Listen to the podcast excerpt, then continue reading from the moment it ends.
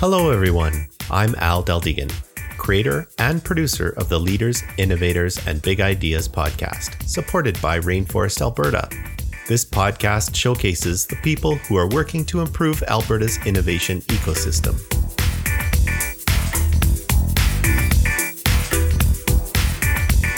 Alan Marston is a successful corporate executive heading up departments in business development, sales, marketing, and human resources. As a serial entrepreneur, Alan has over 18 years' experience in the technology startup space and was the CEO of his own Silicon Valley company. Currently founder of Zenoshi.io, Alan is building a universal rewards card program on the blockchain. For this episode, Alan decides he wants to interview me, which I guess is fair considering I interviewed him on the last episode. Well, Alan, take it away. Well, hello, everyone. I'm Alan Marston, and I'm sitting here with Al Del Dagan. Uh, Al was actually the guy that started the whole. Had uh, I think even had have had the concept of the whole rainforest podcast, and uh, we're very grateful for him to him for what he's done. So, Al, uh, uh, did you actually come up with this idea for the Rainforest podcast, or was it somebody else that said, "Hey, we should do it," and then you just ran with it? Yeah, no, actually, I uh, I came up with the idea because I'd been doing podcasting before for quite some time, and uh, and I just thought, you know, there's all these great people sitting in the rainforest audience, and when they come to the rainforest for the very first time, they get to stand up for 30 seconds and say who they are and what they're working on and what they need from the rainforest and what they can give back to the rainforest. And I thought that's great for that 30 seconds at that one meeting. But then, you know, a month later or two months later, um, there's new people there. And, you know, you would have, if you even were there that day that the person made the 30 second pitch, you probably would have forgot uh, what they were pitching about because you couldn't possibly remember like 30 people, right? Um, but I thought, what's a good way that people could um, share their stories and uh, and you know we'd have this library of people that are part of the rainforest and learning what they're going through and what they've done and and what they've accomplished and what their skills are and then uh, you know it was a pretty short jump from there to a, a podcast which i really enjoy doing anyways and um, then i thought well this is a rainforest this is a collaborative thing this is where um, everybody comes together and they share and they work together to to levitate the whole uh, Alberta in, in, ecosystem, right?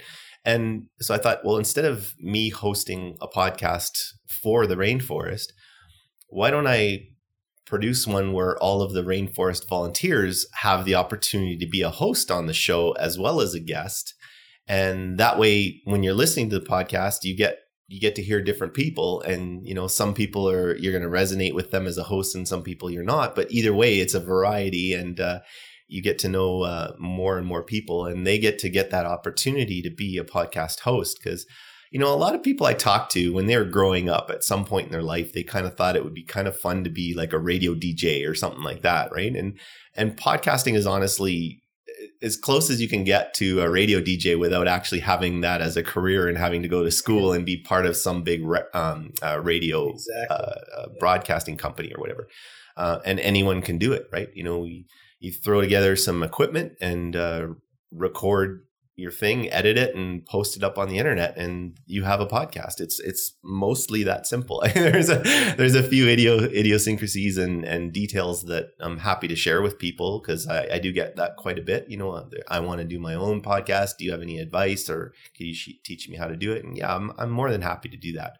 Uh, it's more of a passion project for me, and well, maybe we should maybe we should do another podcast with you uh, and just talk about how to do a podcast. Yeah, because I think that would be helpful. I mean, there are there are definitely podcasts out there that tell you how to do it, but I think you've got a uh, you know, I've, I've been through your trainings where you've trained people how to how to do a podcast, and you've got a, a way of as uh, you know, uh, some great leaders have said of taking the cookies from the top shelf and putting it on the bottom shelf so people can access it. And you've got that, that simplest, simpler way of explaining it that I really like. So maybe we should do that sometime. Oh, well, I appreciate you saying yeah, that. Thank yeah. you. And then, and that would be a fun project to do. I would yeah. be all over that. And, uh, so I have to say, I love the idea of the, the, the Rainforest podcast. I love the idea of the, the many different hosts. I think you're right. Uh, the different hosts also give it a different perspective. They have a different rapport with each of their uh, the people that they're talking to. Uh, I've already learned a lot. I, I was saying to uh, one of the founders of the Rainforest, uh, Brad Zumwalt, that you know I might not get the time. He might not get the time to have lunch with me and for me to learn about who he is and and the terrific background that he comes from. But that was a great podcast that you did with him that uh, enabled me to learn about him. And there's other podcasts that I've done, like I've done with Peter LaFontaine, another co-founder of the, of the Rainforest, that I didn't I didn't know that. So I'm just having a conversation with people, and I learn, and I'm learning things. Even I know I'm going to learn things about you in this next uh, few minutes that we talk. So well, it's such a. I mean, just getting a chance to sit down and talk to somebody is such a great way to get to know who they really mm-hmm. are. And if you have that time where, um, you know, it's kind of a you can, have more than five minutes of their time at a, at a meeting or something if you actually get that time to sit down with them. Right. and the, and let's be honest the podcast is a great opportunity for everybody. The, for the guest it's a great opportunity for them to get their story out there and potentially get people to know about them. If they're um, marketing a product or a service or they're an investor or whatever it is it gets people to know that they exist. So it's a little bit of a marketing angle for them. Um, for the hosts themselves i mean you get to know the host pretty well because you're having a chat with uh, with them on a re- more more of a regular basis. I mean, right. you you you were the very first host of the Rainforest podcast, and you've done quite a few episodes already. And you've come up to me on a number of occasions and said, "I don't want this to be the Alan Marston show. We got to get more people." That's and right. I'm like, "Yeah, I know." Yeah, yeah. so we've you know I've. Uh, I really appreciate your your um, you know coming on board and helping out with this because it really helped me kick it off, right. and uh, and I do appreciate that. And I know you had a hard time kicking it off. Even even someone like me said, "Yes, I'm interested." And then, of course, you know, weeks went by before I actually contacted you, and you actually contacted me, and all that kind of stuff. So, no, you've you've had great persistence. Now, I want to lead to something else because I've, as I've gotten to know you, I've, I've learned little bits and pieces about you, and you're a very interesting guy, and you you're you're a, a very giving person. You give back to the community in many ways uh, but where do where does this come from? Where do you where does your background come from? Because you've got two extremely talented kids. I, I believe two. I'm not yeah. sure. Two. Oh, I have a stepdaughter as well. Stepdaughter as well. And and you're a really smart guy. I mean, paint for me the background. Where do you come from? Okay. Um, well, ever since I was a little boy, my mom would even tell you that I love to take things apart, but unlike other kids, I'd actually put them back together again. And uh, oftentimes I would actually fix them or improve them in some way. Uh, and I don't know where that came from because my dad's not necessarily like that, but he likes to to fiddle around with things, but he was not quite like that. Mm-hmm. Um, but my my mom's dad was a watchmaker, like a watch repair guy. Ah, so I have a feeling right. it might have come from there. Um, but ultimately, I grew up and I, I fell in love with things like photography and working with my hands, making things. Uh, when I was like, you know, seven, eight, nine, somewhere in there, I had built a workbench with some help from a neighbor and in my mom's basement. And I would be down there all the time making things and taking things apart and tinkering with things. And that's where I, um, you know, kind of got into this sort of creative side of my life. But I love technology and I always have. And every time there was a new gadget, I was wanting to figure it out. And so I had a natural progression to uh, kind of the computer science world where, um, you know, you could buy this computer and then learn to program it. And then you could make anything. You know, you had that. Um, computer programming is one of those things where you don't need to have much and you can make anything.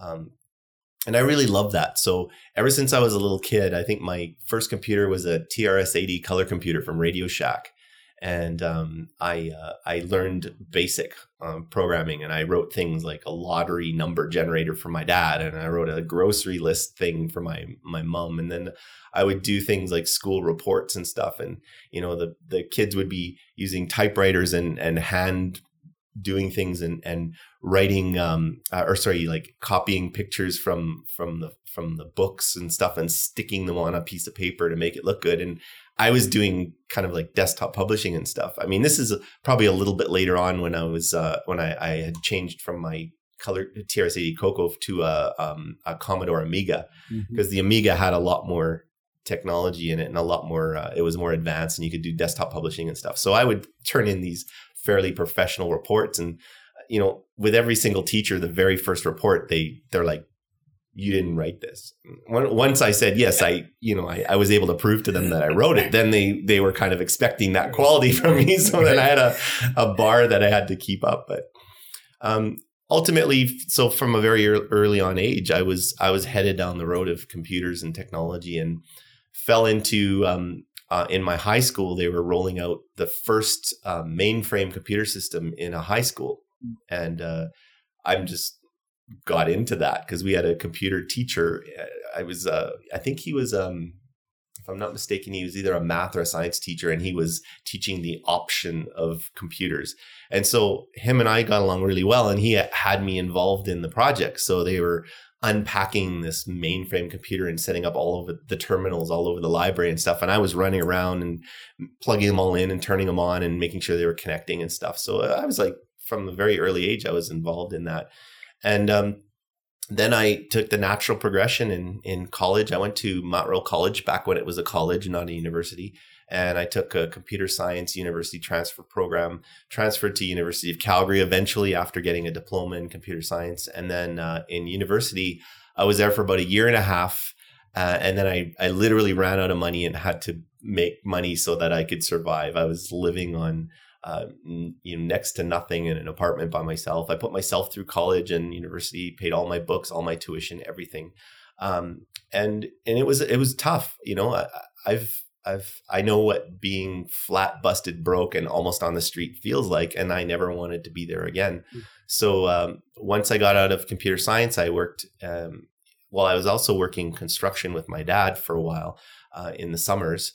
Um, but then I would work for a computer store and uh, just selling computers and printers and peripherals. And then from there, uh, I decided that working in construction wasn't for me because it was cold and it was, you know, I, I, wasn't too, I didn't have a big deal with the hard work or, or whatever, but I hated being rained on and snowed on and, and, uh, you know, being damaged. I, I stepped on nails and I was, you know, I had a cement truck drive my hand through a, a, a wall and like just horrible things happen on the construction site, no matter how careful you think you are. Um, but I decided this, you know, mainly the weather, this wasn't for me. And uh, I ended up, uh, for the company that had the computer store, I ended up working at their head office in their um, IT department, putting together computers for clients and troubleshooting their clients and stuff like that. And then from there, a friend of mine uh, who I went to college with uh, was working at a software company. And he said, uh, Hey, uh, why don't you come join us? We need a system administrator. And not really what I wanted to do, but it was a way to get out of the computer store. So I said, yeah, for sure. And then after working there for uh, a number of months, I think it was about seven or eight months, I'm not sure. Um, I said to the president of the company, you know, because w- we were getting along good, and I said, you know, I'm not really a sysadmin. I, I'm a, actually a programmer, and I'd rather do that. And he said, we don't pigeonhole people here. You know, if you want to hire someone to replace yourself, then you're welcome to be a programmer. And I thought, there's the opportunity of a lifetime right there. um, so I hired a guy uh, named John. He was awesome. He he did a way better job than me, um, but he was passionate about technology or uh, like uh, installing computers and running wires and making servers function and stuff, which is something that I did, but I didn't enjoy it. Um, and then I became a programmer, hmm. and uh, there was a lot of uh, attrition in the company. So I was kind of just propelled upwards uh, by the seniors leaving and juniors coming in underneath me. And pretty soon I was sort of at the top of the food chain, reporting directly to the president and working with the senior sales manager, doing technical sales calls. And I ended up uh, doing a lot of business analysis and project management for all of the projects we were bringing in. Uh, and it was like a, it was almost like a, a boot camp of of career path where you start off at the bottom and you're thrust through this amazing high speed uh, track to this the senior position. And um, unfortunately uh, the uh, one of the founders of the company uh, had uh, cancer or got cancer and and he ended up passing away. And then there was you know political financial battles with the spouse and the and the president and things just didn't go very well and uh, uh, one of my closest friends was working with me at that company and i said chris we can do this. Let's start our own company. He's like, no way. he liked job security. He liked being there, doing his thing every day. Um, and after a month of nagging and pestering him, uh, he started to really see the company having major problems. And he decided, okay, let's do this. And um, that was one of the best decisions and one of the worst decisions. Um, you know, we ended up starting this company, software company, doing something similar got some good contracts and and we were thriving, doing really really well for a number of years, and then uh, there was there was one of those recessions, and that it hit us really really hard, and we ended up uh, more or less shutting down the company, and to the point where um, my partner and I were consulting under the company name, uh, doing. Uh, sort of, you know, I was doing programming, project management, and business analysis, and he was doing um, reporting, software development, and database uh, work. Um, and we were actually doing really well. We actually, even though the company made lots of money, we didn't make a lot of money because a lot of it was going out to salaries and and infrastructure and all that. So now all of a sudden we're just consulting and we're actually making more money than we've ever made. And it was like, this is great. Um, one of the contracts uh, I got was with the Calgary airport um, I was uh, invited to join a company called AECOM, who was doing the the uh, project management and, and and work on the new terminal building that we're building. And um, you know, to this day, I think that's still one of my favorite jobs of all time. Mm-hmm. So I was in the project management office as a project manager, and I was responsible for a, a pile of the IT stuff in that was going into the new building. So security cameras and fiber optic cable, com room fit ups, uh, PA system, uh, flight information displays, um, uh, v, uh, what was it called? VDGS uh, docking system for the airplanes. Like it was just this, all this great, amazing technology that I was like so excited about. And I was right there in the middle of it.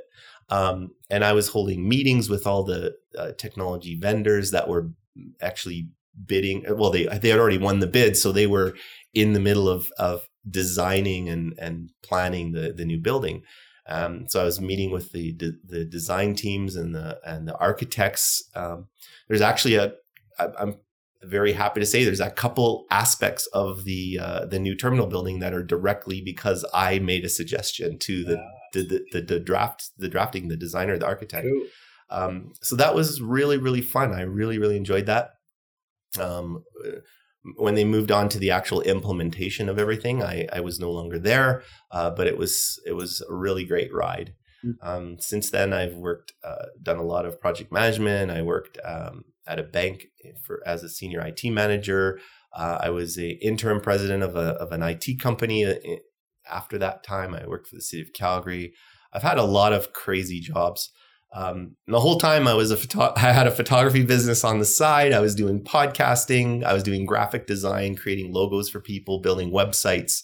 Um, I just so you've always had that entrepreneurial yeah. side as well. Yeah. While you all while you had the job, yeah. that's something I really really like. Yeah, I don't think I've ever not had a business. Yeah. You know, I, I, I never, or there there has been times where I wasn't hundred percent focused on the business, but but I've always had one, and, it, and you know may have just been my photography company, but you know. So I've got to ask you, as uh, as you were talking about your curiosity, and you're talking about your your bent towards technology, have your kids picked that up at all? You know, oddly enough, uh, my oldest son Tony is incredibly creative. Um, he actually did the music for the podcast right, right now, and um, he's he's really good at.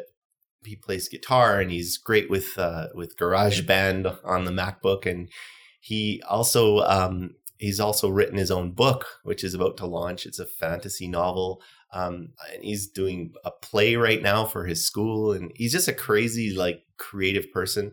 My younger son wants to be uh, a scientist or mm. an astronaut or an astrophysicist or something along those wow. lines. He's very meticulous, very quiet, likes to make things happen.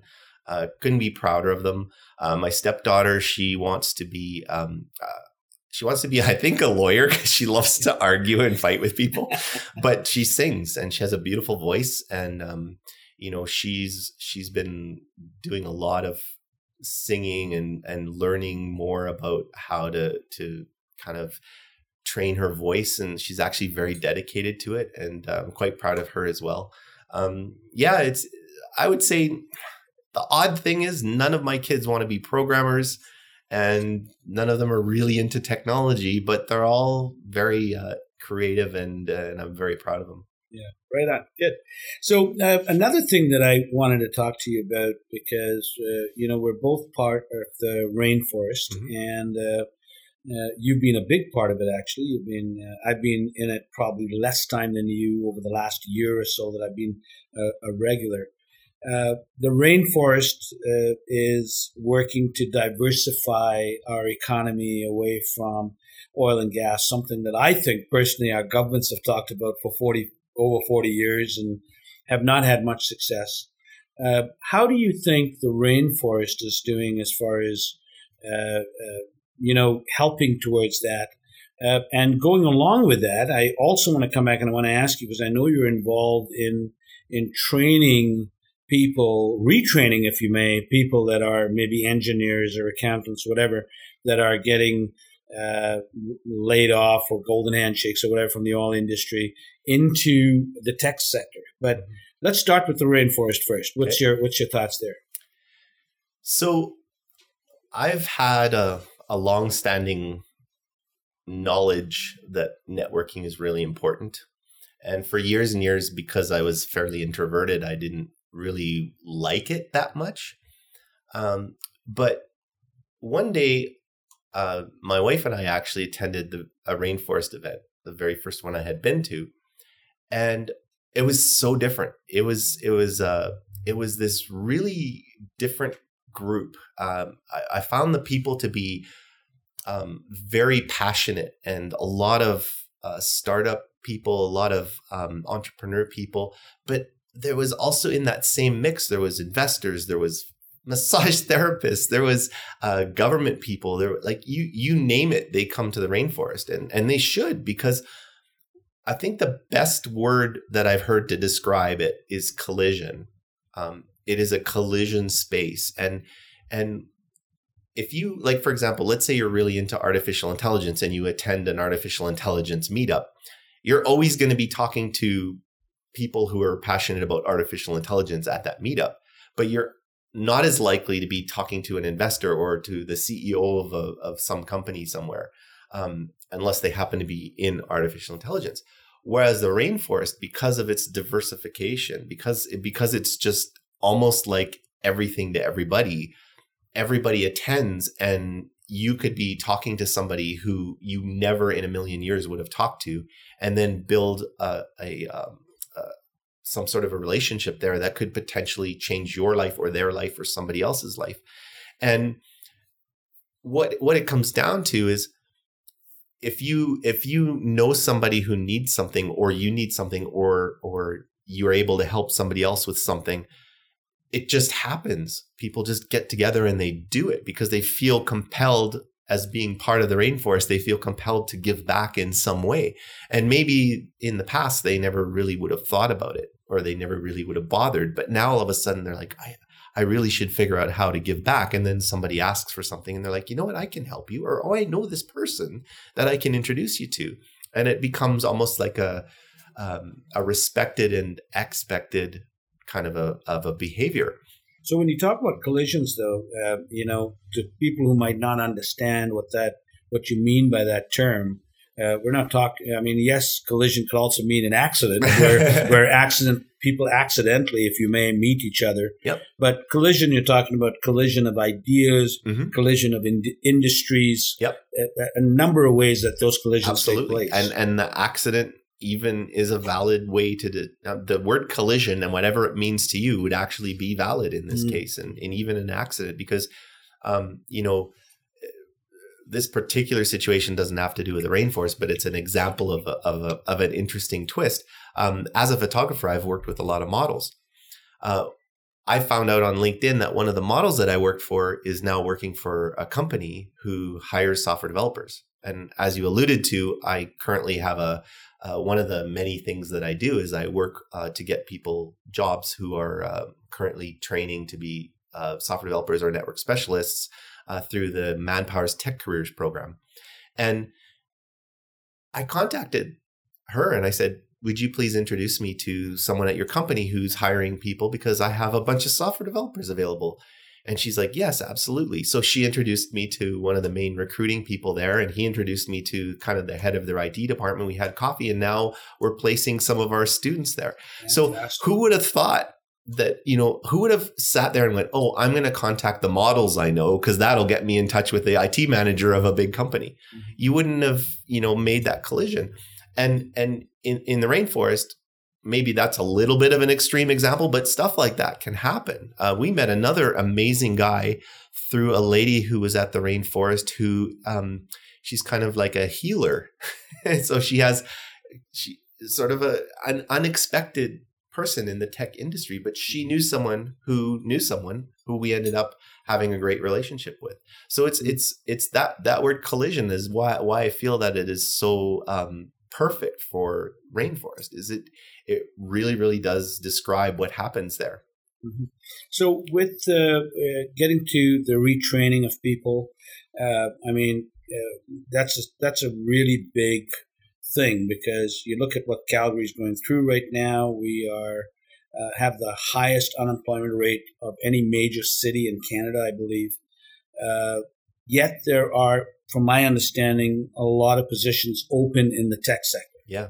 Mm-hmm. And uh, but there's not enough well trained people to take those positions. And I think through tech careers and manpower, that's what you're working on. Is yep. that correct? Yep. Yeah. So tech careers is a, uh, a manpower program. So manpower did the RFP with the government, won the contract. And now um, employees who work for manpower uh, will run the tech careers program.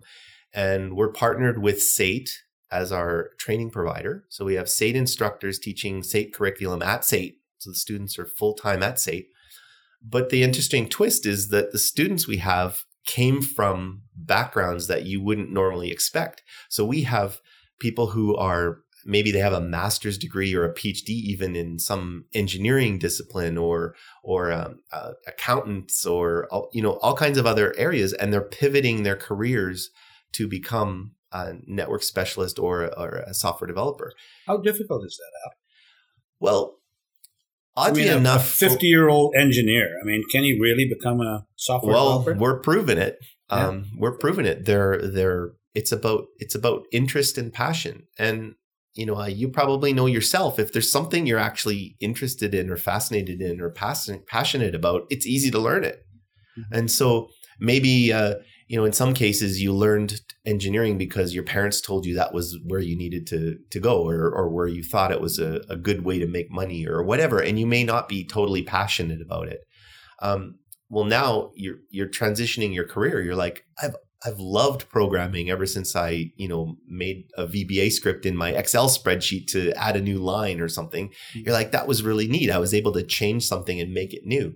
And as they get into this program, um, on the programming side, it's a full stack developer. So they're learning everything from SQL database backends all the way up to HTML and cascading style sheets and making uh, websites for people. So you, everywhere in between.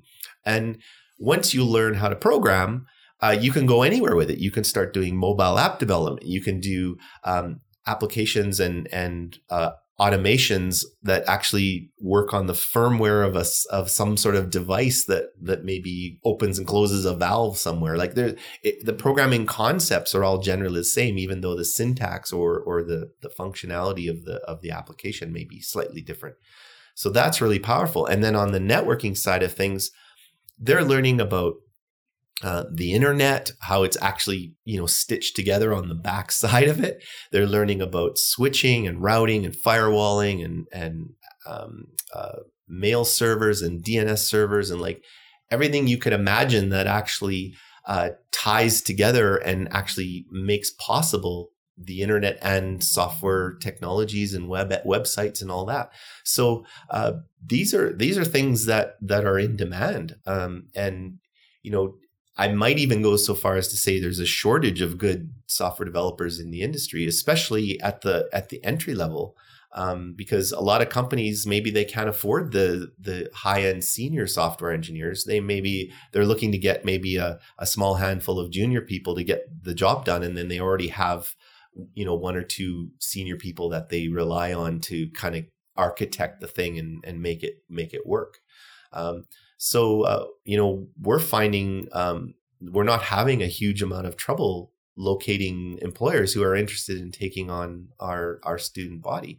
And when they look at their backgrounds um, you know if you're working as an example if you're working in um, as a software company that caters to an oil services company or an oil company having somebody with an engineering background, mm-hmm. now all of a sudden they can communicate crystal clear with the client. It's brilliant. I never thought you know, of that. And that and that and that's been happening quite a bit where they're looking at at the backgrounds of our students and they're like, "Wow, I want to talk to this person or I want to meet that person." Mm-hmm. And it's really really exciting. Yeah. So, uh, and I don't want to spend too much time on this, but one last question. If there's somebody thinking about, you know, uh, maybe I need to shift my career, maybe I got to pivot. Uh, is there is there any kind of an aptitude test or something like that that they can take to figure out you know am i cut out to be a programmer?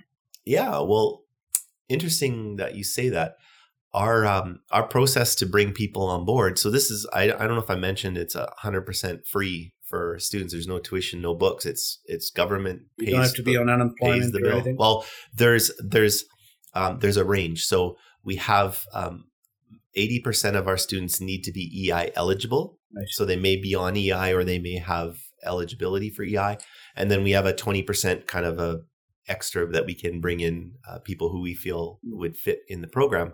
And there is a um, a process to be brought on board. So there's a there's some interviews. There's some some uh, I don't want to call it a test. It's more of a aptitude test, like you're asking, and it will actually help determine how how well you would fit in that type of a career. Uh, so that is all part of the process. And uh, if people are interested, they can go to techcareers.ca and learn about the program and find out what's going on. We're doing an intake for our next semester right now, so it might be a good opportunity. Um, June third, I believe, is the start of that program. So. Okay. I mean, uh, the next question I've got uh, is a I don't know how good of a question it is because you're such an interesting guy, and I and I wanted to say what is the next interesting thing, or what are you working on now that is so interesting, maybe on the side, or what are you most excited about that you're going to do in the next year or two, if you've thought of that? Well, I do have a few things on the go. One of the things that I'm most passionate about is uh, my company I started with two friends called Capturing Legacies. And so the general gist of it is that there's a lot of people on this planet and they're all every single one of them fascinating. Um, you know I, I i'm really honored and happy and and pleased that you think i'm interesting but everybody's interesting including yourself. And these stories are being lost you know? People grow old and they pass away. There's no way to avoid that and when they pass away without having told their story, um, all that life experience and all that information that the stuff that they went through, the trials and tribulations, the lost loves and the passions that they had are all gone forever. And um, so I started capturing legacies because my dad was, um, you know, at the dinner table was telling my my my children stories from the old country when he was a kid. And I thought to myself, I've never heard that story and then he would tell them something about when he came to Canada and he was working on the railroad and and I'm like I never heard that story. And I realized that even though I've known my dad my whole life I actually had no idea who he was. And so after starting this company I uh, I sat down with a couple video uh, uh, sorry uh, video recorders and an audio recorder and I I sat my dad down and I interviewed him and I asked him to tell me all these stories. And um, I'm really happy that I did because now those are are you know captured forever and my children's children and their children and the children after them will all know who my dad was. And I have already started working on my story and I fully intend to to do the same thing and I hope my children and, and their children all do that as well so that at least at the very least starting with my dad our family history will be recorded. And um you know we because I'm a software developer, I wrote an online application that lets people log in create an account and start writing their story and they can collaborate with people all over the world and upload videos audio or audio files photos and then just pull up an editor and start writing if they want. Um, we also added a, a, great feature called i just call it guide me where you click the button and it starts asking you questions. So um, you know if you don't know how to write your story or you don't know where to start click the button. It'll ask you a question. You answer the question in as much detail as you can think of or remember and upload any photos that might be related to that question. And then you hit save and ask the next, it asks you another question. By the time it's asked you all the questions in the database, you're probably not going to have a whole lot left to tell because it's a pretty uh, elaborate um, question database. And then um, our the, the general gist of our company is that, like I did with my dad, um, you know, you can hire us if you want. We'll interview you and then we'll do all the work. We'll transcribe the audio, we'll prepare the videos, we'll prepare um, uh, an actual book uh, story uh, of your of your life and and you have you can have a physical book in your hands of of your life story. So it's I'm super super passionate about this and I just want everybody in the world to write their story whether they hire me or not. Write your story because it's so important. Yeah. So uh, can I, if I were to go on there, and I know I've seen the site basically, I haven't been in there yet, but if I were to go in there and I tell my dad's story, but I've got, uh, you know, four other brothers, uh, three now, uh, brothers that could, can we collaborate on that Absolutely. story? Yep. Yeah. Yep. So you create your account and you create the project inside your account, and then you add your brothers via their email addresses, and um, they can connect and you guys can all collaborate and you have control as the owner of the account. Um, you can say, well, your brother, your one brother, you don't quite trust him to to write anything, so you're going to just make him view only, and he can be a part of it. Or you can make everybody uh, read write so that they can contribute as well. Um, and then, if you want, what we think is one of the most powerful features of the application is when you're done your story, you can make any, all, or part of it public so that people can log in. And if you go on there right now, we have a few stories that are publicly available um, where you can read about somebody's life and all the things that they've contributed to society and their families and everything, uh, in, including uh, the late Ed Whalen, which we're doing Ed Whalen's story. We're, we're just about finished that. It's been a very long process. Um, but that one's uh, going to be up and up on there as well for people to enjoy and it can take audio. You said yep. video, audio, pictures, video, pictures, and you can edit. Yep, yep. Excellent. Yep. Well, that sounds fantastic, Al. I mean, that is, uh, you know, there's such a growing interest in ancestry, uh, ancestry.com, familysearch.com. I mean, there's so many of these places, but I don't think anybody. I haven't seen, and I've had a great interest in it. I haven't seen anybody that where they're recording the stories. And you know, when going back to hundreds of years ago, those stories were passed down by the elders. Yes. You know, and, uh, but nobody's doing that now. Uh, it's and a I, lost art, yeah, right? It's a lost art now. So, and we've got technology that we can record it in even better than what they had. Yep. Because a lot would get lost in that translation from one elder to the next generation. Yep. Uh, this, there's nothing getting lost in the translation. So fantastic idea. Uh, listen, thank you very much. This has been a great uh, chatting with you. I've learned, even though I know you, I've learned a lot about you here in this last uh, 37 minutes or so. so uh, really appreciate it, Al. And uh, for all those people that uh, we've talked about the rainforest, I hope we see them at the rainforest. Rainforest does a lunch without lunch every Wednesday. They can go to Rainforest Alberta and take a look at that and hopefully they'll run into us and say, "Hey, I heard your your podcast." So absolutely, I hope so too. And uh, thanks thanks a lot for uh, for having me on the show. if you haven't already, visit rainforestab.ca and sign the Rainforest Social Contract. Become part of the inclusive, silo busting, sector agnostic, all industry, open source, ego shrinking, ecosystem building, entrepreneur focused, wide open, social barrier smashing community known as Rainforest Alberta. This episode was sponsored by Workhouse, bright and inspiring co working spaces that fuel productivity and cultivate creativity. The way you were meant to work Make Workhouse Core the new home for your business. Music for the show was created by Tony Deldegan. Please be sure to share this episode with everyone you know. Also, Don't forget to come by and say hi at the next Rainforest event. Let us know what you think of this podcast.